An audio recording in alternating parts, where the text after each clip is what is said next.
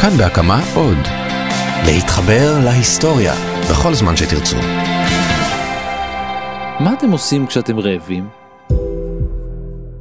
נכון, אוכלים משהו. ואם אין, הולכים ומכינים, אולי קונים משהו מוכן. אבל מה הייתם עושים אם הייתם רעבים ולא היה לכם מה לאכול? ולא רק לכם, לכל מי שאתם מכירים. ממי הייתם מבקשים עזרה? אולי, אולי צריך לשאול את אירלנד, שאיבדה כמעט רבע מהתושבים שלה ברעב.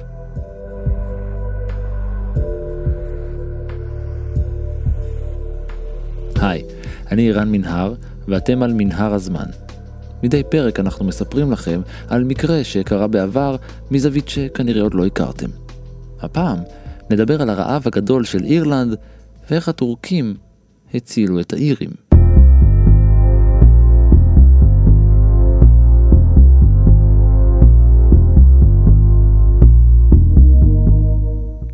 אבל לפני הכל, סיפור. מכירים את האגדה הקלאסית, עמי ותמי? יופי. אתם הרי יודעים שהמקור שלה הוא הנזל וגרטל, כפי שסיפרו האחים גרים ב-1812. אבל המקור של הסיפור שאתם מכירים זה עם הילדים ביער והמכשפה והבית והממתקים. המקור יפתיע אתכם.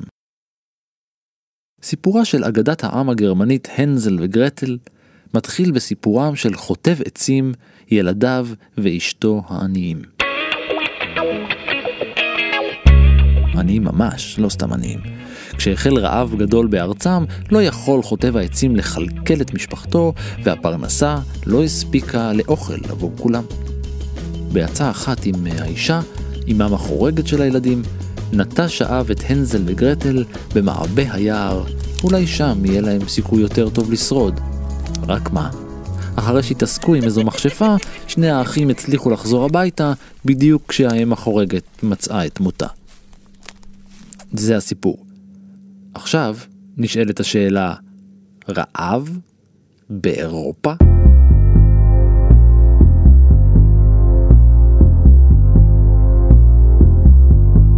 צריך להבין את הרקע. בערך משנת 800 ועד שנת 1250 בערך, נהנתה אירופה ממזג אוויר חמים. הוא נקרא תקופת הביניים החמה.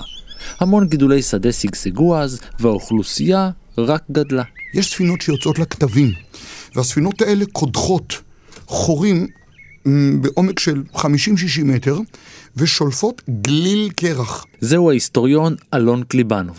את הגליל הזה, או את הגלילים האלה, כי הן שולפות כמה, הן מאחסנות, בספינות, מאחסנים אנשי הצוות, במיכלים ארוכים לצידי הספינות, מביאים את הגלילים האלה כמו שהם למעבדות, ושם מתחילים לחתוך לפלחים, ומתברר שהקרח עוצר באלף המון אינפורמציה מרתקת על כדור הארץ, מפולן ומאפר וולקני ועוד כל מיני דברים. ומסתבר שהדברים הם... איך להגיד בעדינות מורכבים. זאת אומרת, זה לא, לא הומוגני, אלא יש כל מיני דברים שמתרחשים. אוקיי, נניח בסדר שחקלאית או שאקלימית נוצרו תנאים שאפשרו. זה לא אומר שבכל מקום היה שגשוג, זה לא אומר שבכל מקום אוכלוסייה גדלה. אתה יודע, אנשי מדע המדינה אוהבים מודלים. אם זה כך, אז זה כך.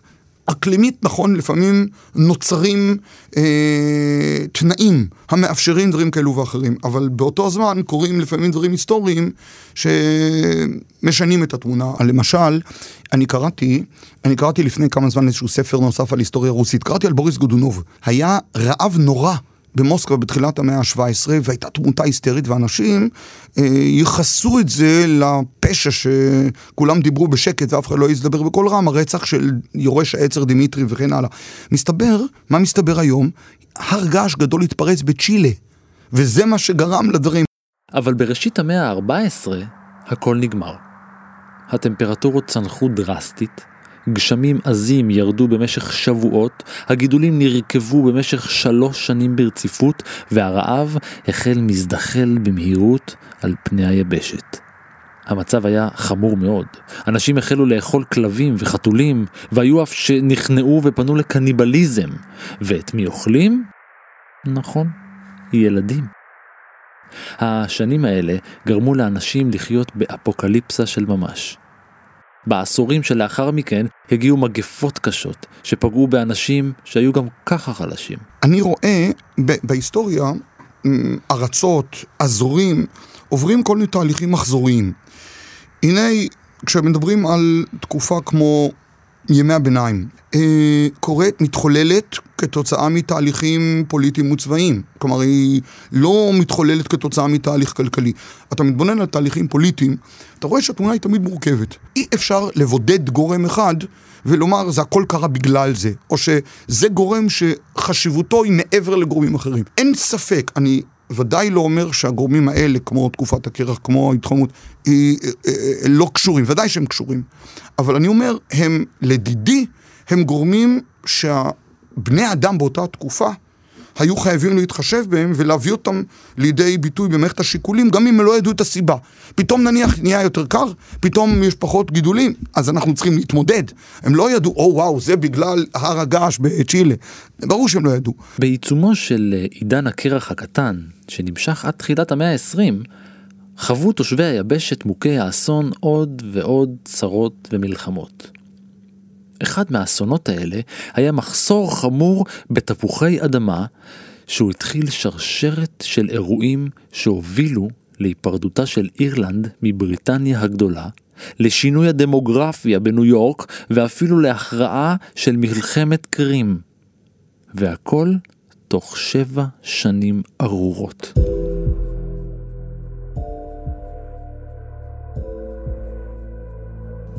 אף אחד לא יודע בדיוק מתי התחיל המשבר האירי. אבל מחלה בשם קימשון, בלייט באנגלית, תקפה את הצמחים. לפני הקימשון היו רק שני סוגי מחלה לתפוחי אדמה באירופה. כשהגיע הקימשון זה היה מפתיע. מדובר בסוג של פטריה טפילית בשם פיטופטורה. קימשון זה סוג של פטריה מיקרוסקופית שמתיישבת במושבות על קליפת תפוח אדמה ומוצצת את הנוזלים מתוכו. ואגב, פה ושם במהלך הרצאותיי אמרו לי אנשים שעד היום מתמודדים עם הדבר הזה. היום יש כל מיני טיפולים, כל מיני, אני לא יודע, ריסוסים למיניהם או פתרונות. שוב, גם בתחום הזה, זה לא משהו שאני עוסק בו, אינני חקלאי. אבל מסתבר שהבעיה הזאת מוכרת גם למגדלי תפוחי אדמה היום. האירים הכירו את המחלות האחרות. ב-1851 כבר נרשמו לפחות 24 מקרים בהיסטוריה של גידולים שנכנעו לטבע בגלל קרה או מחלה. במאה ה-18 מגיע לאירופה דבר חדש שלא היה מוכר, זה נקרא תפוח אדמה. מי שקשור בתפוח אדמה זה פרידריך הגדול, עד היום הגרמנים שמים על הקבר שלו תפוח תפוח אדמה, הם זוכרים אותו לחיוב כמי שמביא את הדבר הזה. תפוח אדמה, אחלה גידול, גידול נהדר. הוא, הוא לא מפונק, הוא לא צריך הרבה טיפול, הוא לא צריך הרבה מים, הוא נותן יבול גדול, הוא מאוד מזין, תפוח אדמה הופך לאוכל של עניים, מאוד מקובל. לא ברור איך הגיעה הפטריה הזו אל אירופה, אבל פטריה, כמו פטריה, מוצאת את הדרכים שלה.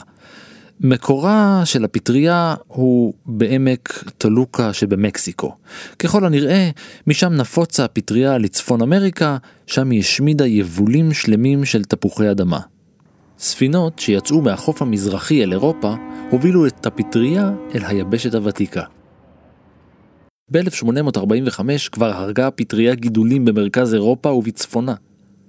בקיץ של אותה שנה הגיע הקימשון אל האי ווייט והתפשט צפונה אל אירלנד. שבע השנים הרעות של אירלנד החלו.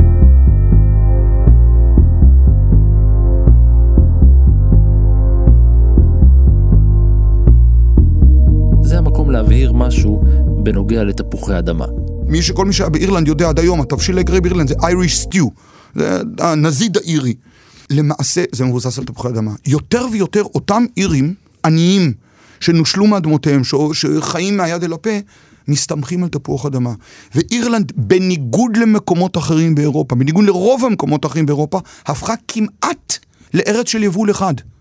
זאת אומרת, אתה רואה שהאירים נסמכים על תפוח אדמה, נשענים על תפוח אדמה, הרבה יותר מאשר אם תסתכל, איכרים באנגליה, איכרים בצרפת, איכרים באיטליה, איכרים בגרמניה. אתה רואה, כן, הם מגדלים תפוח אדמה, הגרמנים מאוד מגדלים תפוח אדמה כי הם אוהבים אותם, זה יהפוך לחלק נכבד, מה, כן, מזוהה עם המטבח הגרמני, וכן הלאה, תפוח אדמה מגדלים בהרבה מקומות, כן, הצרפתים אוהבים לטגן אותם, French fries, עד היום אומרים, כן, בהרבה זה הצ'יפס, בהולנד, בלגיה, בלי צ'יפס כזה עם המיונז, אבל זה לא גידול יחיד. באירלנד זה כמעט גידול יחיד. מזה צריכים להבין למה הייתה כזאת קטסטרופה. כי שמונה מיליון אירים ביססו את התזונה שלהם אך ורק על תפוחי אדמה.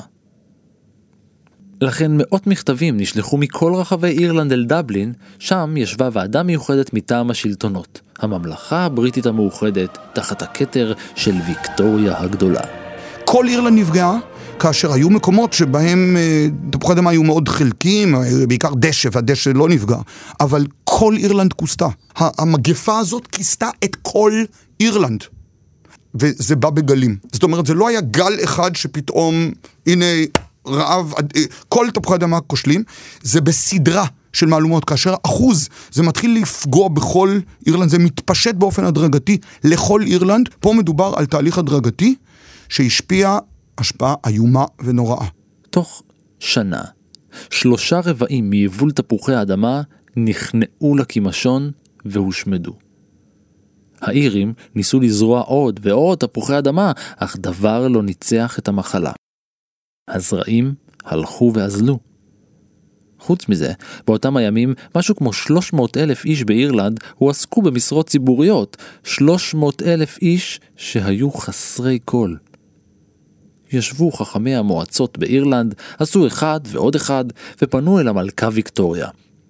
אם אתם חושבים שהם התחננו בפניה לכסף או לאוכל, אתם לא מכירים את הכבוד האירי ואת הנימוס הבריטי. תאגיד דבלין הפציר במלכה לכנס את הפרלמנט ולהמליץ בפניו על הקצאת עבודות ציבוריות באירלנד. למה? כדי שכסף ציבורי ייכנס למדינה. נניח הקמת מסילת ברזל. מועצת העיר בלפאסט שאלה מה היה קורה אם מחוז יורק היה חווה את אותה הצהרה, והם דרשו לקבל יחס דומה. תנו לנו אה, עבודה. קודם כל, צריך לזכור שכל הנושא של המנהיגות באירלנד באותו זמן מאוד מאוד בעייתי. אה, והאירים עד היום סובלים מאוד מ... פיצול. אין בעצם הנהגה אירית. עכשיו, יש חלק גדול, מי שנותני הטון באירלנד במידה רבה זה בעלי האדמות, האנגלו-אירים. ורבים מהם מתייחסים מאוד בבוז ובזלזול לאירים. דוגמה הכי טובה, הדוכס מוולינגטון, אחד הגיבורים הגדולים, כן, המנצח של נפוליאון בקרב ווטרלו, אה, מאוד היה אנטי-אירי. מישהו בא מזכיר לו, אבל אה, מילורד, אתה בעצמך נולדת באירלנד. אתה יודע מה הייתה התגובה שלו? לא כל מי שנולד בעורווה זה סוס. אז האנגלו-אירים לא מאוד, אמרו אוקיי, אולי צריכים יותר עבודה, אולי צריכים יותר זה, אבל לא, לא ממש הבינו את מימדי המשבר הנוראיים האלה. אבל היו גם כאלה שביקשו סיוע. בנובמבר של 1845 פנו כמה מכובדים ואישי ציבור אל סגן הלורד של אירלנד והציעו לו לייבא תירס, להפסיק להפיק אלכוהול מדגן ולאסור על ייצוא של מזון. אתם קולטים? גם כשהאוכל הולך ונגמר, אירלנד ממשיכה לייצא מזון. אך סגן הלורד המכובד הודיע להם חגיגית כי הדאגות שלהם מוקדמות מדי. המדענים שלנו בודקים את הנושא, הוא אמר, ואין כל בהילות בשוק. חבל שהוא לא הקשיב. ולא רק הוא. אף אחד מבעלי השררה, הלורדים, הדוכסים והרוזנים בממלכה לא הקשיב. במהלך כל השנה שלאחר מכן, מאמרים נכתבו, מכתבים נשלחו, כולם התריעו, כי מיליונים עומדים בפני סכנת מוות ברעב, ולאף אחד לא היה אכפת. אתה יודע מה אפשר להגיד על התגובה הבריטית? מעט מדי מאוחר מדי. זה עצוב, אבל זו עובדה. הממלכה רכשה תירס וקמח תירס בשווי של 100 אלף פאונד מאמריקה.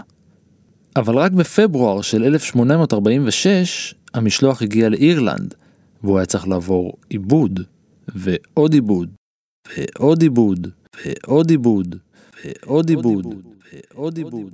חוץ מזה, מחירי הלחם עלו. וזו אחת הסיבות. היום, תראה, אה, לאירלנד ולבריטניה יש יחסי אהבה-שנאה עד היום. מצד אחד האירים מתייחסים בהערכה אל בריטניה כתרבות גדולה והכל, הרבה דברים הם לומדים מהם. אירלנד גם היום מתנהלת בשפה של הכובש, בשפה האנגלית. אירלנד היא מקום שכל היוצרים הגדולים שלה יצרו בשפה של הכובש. הם מצד אחד יותר בריטים מבריטים, מצד שני יש להם משכח חריף מאוד של איבה. ולרעב הגדול יש מקום מאוד מרכזי.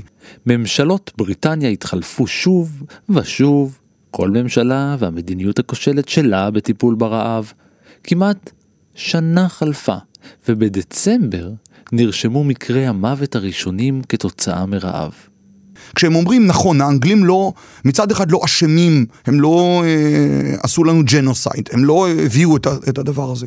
מהצד השני, הם יצרו מראש את המצב שבו הייתה הישענות כזאת, בניצול הברוטלי שלהם, של אירלנד, המצב שבו האוכלוסייה הענייה, האוכלוסייה הפשוטה נשענה באופן משמעותי על תפוח אדמה, התגובה שלהם הייתה מעט, מעטה מדי, מאוחרת מדי, חלקית מדי, אפילו צינית, והם אשמים. זה היה מעט מדי ומאוחר מדי. אגב, אחד הדברים זה שהעיתונות אז עוד לא הייתה ממש מפותחת או, או לוחמת. תוחלת החיים באירלנד הייתה נמוכה, נקודה. הייתה נמוכה גם כי אה, כלכלה שמבוססת, או תזונה שמבוססת על גידול אחד, הם לא קיבלו מספיק אבות מזון, הם לא, האירים היו אה, חולניים ו, ו, ותוחלת החיים הייתה נמוכה. באירלנד, התמותה, תוחלת החיים הייתה נמוכה ותמותה הייתה יחסית גבוהה גם לפני. זה עלה בעשרה אחוז, חמישה עשר, עשרים, זה לאט, העלייה הייתה הדרגתית. במהלך השנה הבאה, כש-400 אלף איש באירלנד גוועים ברעב, כמעט 4,000 ספינות יצאו מזון מאירלנד אל בריסטול, אל ליברפול, אל לונדון. המשלוחים יצאו מהאזורים הכי מוכי רעב באירלנד, והם לוו בכוחות צבא. לפי מחקר שפורסם ב-1997, יצוא הבקר והבשר עלה במהלך שנות הרעב. יותר מזה, באותן השנים חוקק חוק העוני, שקבע כי הנכסים האיריים צריכים לממן את הרעב האירי. אה, איך אומרים בצה"לית מדוברת, כסת"ח. לא, לא משהו, זה לא, בוא נאמר כל הנושא הזה, זה ניסיונות כושלים להתמודד עם המציאות. זה ניסיון גם לגלגל, להשאיר את זה כבעיה אירית. ואפילו איזשהו מין ניסיון, אה, טוב זה אירלנד, אז אתם בעלי אדמות באירלנד, בואו תפתרו את זה בתוך אירלנד, תעזבו אותנו בשקט. אוכלוסיית אירלנד לפני הרעב עמדה על קצת יותר משמונה מיליון תושבים. ואם לא הייתה מתרחשת הקטסטרופה, בעשור שלאחר מכן היו אמורים לחיות שם למעלה מתשעה מיליון בני אדם. אולם הרעב האירי הגדול הביא למותם של מיליון בני אדם, רובם ממחלות. במהלך שנות הרעב נאלצו בעלי בתים לפנות דיירים שלא עמדו בתנאי השכירות שלהם, או כאלה שלא היו שווים את הכסף. כמעט חצי מיליון איש פונו מבתיהם ונותרו חסרי קורת גג. נוסף על מיליון המתים ברעב, במהלך התקופה החשוכה הזו בימיה של אירלנד עזבו את המדינה משהו כמו מיליון בני אדם. הם היגרו לכל רחבי הממלכה הבריטית, לאנגליה, לסקוטלנד, לקנדה, לארצות הברית, לאוסטרליה. והמספרים היו גדולים, ממש גדולים. רבע מיליון איש בשנה. ב-1851 רבע מליברפול היה אירי. מאה אלף איש היגרו לקנדה, חמישית מהם מתו ממחלות. זה מתחיל בבריטניה והמון אירים יגיעו לבריטניה ועד היום יש אזורים, יש מקומות בערים התעשייתיות של אנגליה. אלו שנים של צמיחה עצומה של הערים התעשיות, התעשייתיות, סליחה, לידס, שפילד, מנצ'סטר וכן הלאה, ועד היום יש אזורים שהיו מאוד עירים, ואפילו היום נשארו עירים. אה, בעקבות, ה, או, או, או עם אופי מסוים, עם שמות של רחובות וכן הלאה, נשארו עירים, כי, כי המון עירים באו, צריכים לזכור שהמהפכה התעשייתית אה, וצמיחת ערים תעשייתיות, תעשייתיות גם מזמינות כוח עבודה. ובלונדון עד היום יש אזור מאוד אירי, האזור הכי אירי של לונדון הוא קילברן. תשמע, קנדה, גם היום דלילת אוכלוסין בטירוף. קנדה יותר גדולה מארצות הברית של אמריקה, אבל האוכלוסייה שלה הוא אחוז מזערי, הוא פחות מעשרה אחוז מהאוכלוסייה של ארצות הברית. אז גם אז לא, לא פחדו שקנה מידה גדול, מעבר בקנה מידה גדול, ישבש את האיזון הדמוגרפי בעיר בקנדה, או לזה בכל היה תירוץ. ההגירה ההמונית לארצות הברית שינתה את פניה של אמריקה. באמצע המאה ה-19 היו האירים רבע מכל אוכלוסיית בוסטון, ניו יורק, פילדלפיה ובולטימור.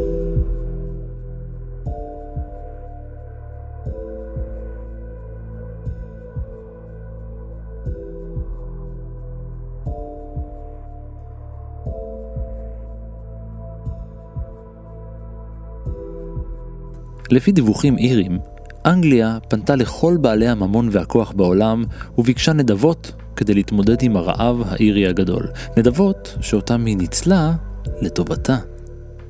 מכתב של המלכה ויקטוריה הוביל את ליונל דה רוטשילד וחבריו לארגן תרומות של מאות אלפי פאונד מכל רחבי העולם האנגלו-סקסי. חוץ מזה, גם החיילים הבריטים בקלקוטה והאזרחים האירים שם תרמו 14 אלף פאונד, האפיפיור והצאר הרוסי תרמו 2,000 פאונד, הנשיא האמריקאי ג'יימס פולק תרם 50 דולר, וחבר הקונגרס אברהם לינקולן 10 דולר. אולם התרומה הקריטית ביותר הייתה של הסולטן הטורקי עבד אל-מג'יד הראשון. אולי הוא לא תרם הכי הרבה כסף, אבל הוא היה המשמעותי ביותר. הוא היה, הוא היה הסולטן ה-31. חינוך אירופאי, תנזימת, כל הרפורמות, דובר צרפתית, אוהב מוזיקה קלאסית, כן, אה, אירופאי בראש. תרומה לאירלנד הייתה צעד חריג ביותר של סולטן טורקי. האימפריה העות'מאנית אה, נמצאת בקריסה נוראה. במהלך המאה ה-18 הם מאבדים שטחים אדירים מהאימפריה שלהם, מהאימפריה העצומה שפעם הם כבשו. אה, הם מוכים בזה אחר זה על ידי צבאות שונים. אגב, בין היתר הם מאבדים את חצי האי קרים שעכשיו בחדשות אה, וכן הלאה, והם הופכים אה, בהדרגה מצבם הולך ומורע. ומה שקורה זה שהאימפריה העות'מאנית הופכת להיות האיש החולה של אירופה, או האיש החולה על הבוספורוס. היא נכנסת למציאות של תרבות של בקשיש ומפיש וחשיש ובעיה. מנסים עכשיו להביא את אירופה אל הלבנט. ולכן זה כל הרעיון של התנזימת. התנזימת, רעיון של התנזימת זה רפורמות באימפריה העות'מאנית כדי לנסות לצאת מהברוך, לצאת מהבוץ. אגב, אלה, הרעיון הזה של רפורמות ימשיך לאורך המאה ה-19. ובסופו של דבר מי יביא את הרפורמות האלה לידי שיא? מוסטפא קמאל, אטאטורק, אחד מהגדולים בתולדות טורקיה. אמר ניקולו מקיאוולי, בפוליטיקה אין טוב ולא טוב, אין נכון ולא נכון, אין צודק ולא צודק, יש רק דבר אחד, האינטרס. עבדל, עבדול מג'יד, חלק מהעניין לפי דעתי, גם של הסיפור של הנכונות שלו לתרום, זה כדי להפוך לשליט אירופי, להראות שהוא, תראה, הטורקיה מנסה להיות חלק מאירופה, נשמע למאזינים מוכר? עבד אל-מג'יד ביקש לתרום לאירים עשרת אלפים פאונד. אולם לפי האגדה, הוא התבקש על ידי דיפלומטים בריטים למשוך את ההצעה שלו, או לפחות להקטין אותה לאלף פאונד כדי לא להעליב את המלכה. בכל זאת, היא תרמה רק אלפיים. אבל אם תשאלו את האירים, זו בכלל לא אגדה. הסולטן הטורקי בן ה-24 הפגין לראשונה בהיסטוריה סולידריות של אוכלוסייה מוסלמית כלפי אומה נוצרית. מאחר שלא התאפשר לאימפריה העות'מאנית לסייע בצורה פומבית, המשיך הסולטן והפעיל את כוחו מתחת לרדאר. במאי 1847 הוא שלח חמש ספינות עמוסות באוכל אל עיר הנמל האירית דרוגדה, שבאנגליה נקראת דרוהדה, ובאירית דרויהדטה, גשר המעבר. על פי העדויות, השלטונות הבריטים מנעו כניסה של אוניות לנמל העיר. כנראה שיש להם משהו לבריטים עם uh, חסימת אוניות. הנה אני שליט אירופאי, שהנה אני משית את ליבי לסבל וייסורים של uh, אירופאים סובלים, וזה, אני זוכה בנקודות בזירה הבינלאומית. אך האירים פשוט היו חייבים להכיר תודה איכשהו. אז הם שלחו מכתב. קודם כל. אנו, האצילים המכובדים ותושבי אירלנד, מבקשים להביע את תודתנו והערכתנו לעזרתו הנדיבה של הסולטן העות'מאני לאור אסון המצער. כך הם כתבו. בלתי נמנע עבורנו לערער על סיוען של מדינות אחרות כדי להינצל מאיום מתמיד של מוות ורעב. תגובתו של הסולטן העות'מאני לקריאת סיוע זו מציגה דוגמה למדינות אירופיות. אין ספור הוקללו וניצלו במעשה זה. בשמם אנו מביעים הכרת תודה ומקווים כי הסולטן העות'מאני וריבונותו יינצלו מן הנזקים שפקדו אותנו. מכתב נשמע כמו משהו קטן עבור מעשה כזה גדול, לכן הונצח האירוע בסמל העיר דרוגדה, שמציג עד היום גם את הסהר והכוכב, סמלם של האסלאם ושל טורקיה, בדיוק כמו של קבוצת הכדורגל של העיר. טוב, מכתב וסמל זה לא ממש הכרת תודה. ולכן, שנתיים לאחר תום הרעב, התייצבו 30 אלף מהאירים לצידו של הסולטן הטורקי בשדה הקרב במלחמת קרים. הם עשו זאת במסגרת המאמצים של הממלכה הבריטית לסייע לטורקים במלחמה. ההתפשטות של רוסיה דרומה מתחילה בתקופת פטר הגדול. פטר הגדול הוא הראשון המשית את ליבו אל עבר אזור הים השחור. זה קורה בהתקפה על מבצר עזוב, שפך אדון, בשנת 1695.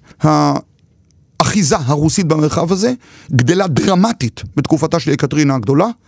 הגנרל שלה, שגם היה המאהב שלה, פוטיומקין, כובש שטחים אדירים על שפת הים השחור, כולל חצי האי קרים, מקים שם את מה שנקרא נובו רסיה, מוקמות שם ערים כמו אודסה וכמו סבסטופול וכן הלאה, והאחיזה של רוסיה במרחב קיימת, עובדה מוגמרת. הניצוץ הראשון של המעורבות הגדולה במרחב תהיה כאשר היוונים ימרדו בעות'מאנים.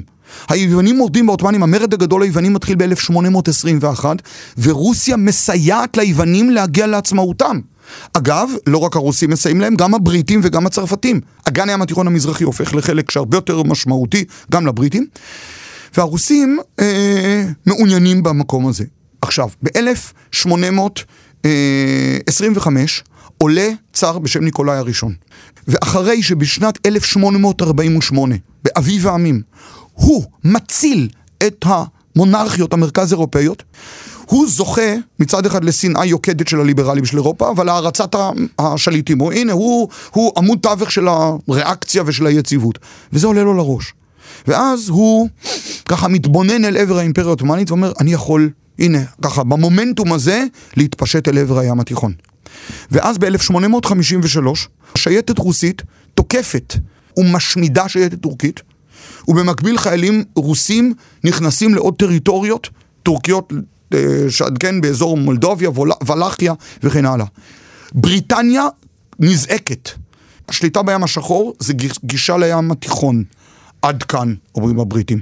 עד כאן. והיא לא תיתן לרוסים להגיע לים התיכון. זה דבר עקרוני. ואז הם מארגנים כוח משלוח גדול, הם באים לסייע לטורקים. והבריטים והצרפתים נוחתים בחצי האי קרים. המלחמה עכשיו תתרחש בחצי האי קרים, ולכן היא נקראת מלחמת קרים.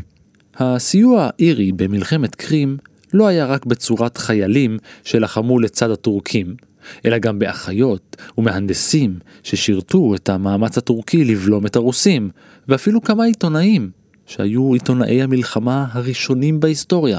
המאזינים הנכבדים שלנו מוזמנים לשמוע שמלחמת קרים תהיה קו פרשת מים בתולדות העיתונות. מכיוון שפעם ראשונה יהיה עיתונאי שיצא עם הצבאות, קראו לו W.H. ראסל מהטיימס, הוא העביר בטלגרף את הדיווחים ישירות בשדה הקרב. סביר להניח, אני לא אומר אילו, אבל סביר להניח שעיתונות אחרת, יותר מדווחת, יותר מעורבת, שהייתה מביאה את הדברים אל הג'נטלמנים הבריטים בארוחת הבוקר על המצב הנורא באירלנד, הדברים היו נראים אחרת. אבל עיתונ... גם עיתונות ומעורבות של ציבור במה שקורה, זה דבר שמשתנה במהלך המאה ה-19.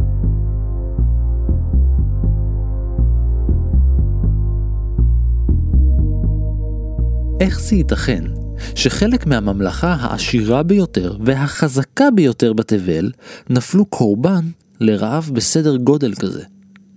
כי אין פרלמנט אירי באירלנד עצמה. לא היו דמויות שלא היו להם אנשים בסדר הגודל של, של, של, של בוא נאמר שני הפרלמנטרים הגדולים של המאה ה-19, אוקונל שהיה במידה רבה לפני, ופרנל שיהיה אחרי. באותו זמן אין להם איזה מישהו שקם בפרלמנט וזועק ואומר חבר'ה, פה מתים אלפים ועשרות אלפים, תעשו משהו. לא היה.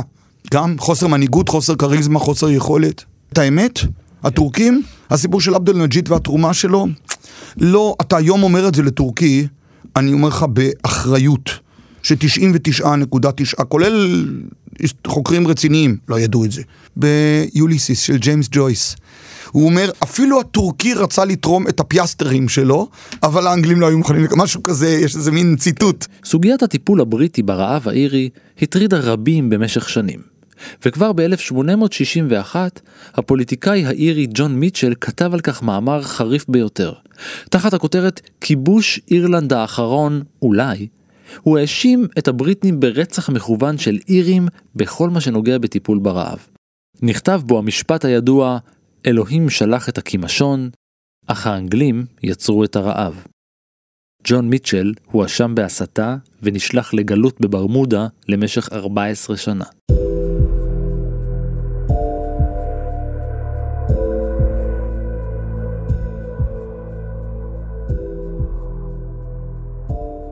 הרעב הגדול חדר אל הזיכרון האירי הקולקטיבי. הוא הפך לרגע מלכד עבור תנועות הלאומיות האיריות שהתנגדו לשלטון המלכה על מדינתם. המאה ה-19 יש בה שלושה כוחות מרכזיים שעומדים מאחורי כל ההיסטוריה שלה. לאומיות, אה, ליברליזם ותיעוש. מי שלא מבין את זה לא מבין את המאה ה-19. בכל העולם הנושא הזה של הלאומיות הוא דבר מרכזי. מערכת היחסים העלובה בין בריטניה ואירלנד סבלה עוד רגע של שפל היסטורי, והזהות האירית התבצרה עוד יותר בלאומנות ובבדלנות.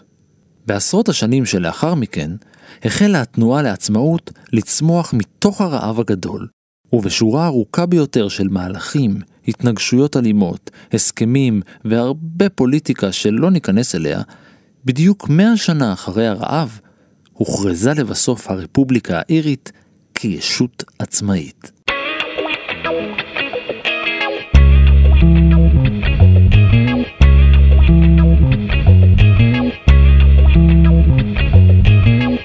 ועד כאן מנהר הזמן להפעם. תודה להיסטוריון אלון קליבנוב. תודה גם לאור מנהר שהיה על ההפקה ולא הפסיק לאכול, לניר גורלי שהיה על העריכה ולא סיים מהצלחת, ולטכנאי נדב זילברשטיין, שתרם ככל יכולתו, אבל לא יותר מהמלכה.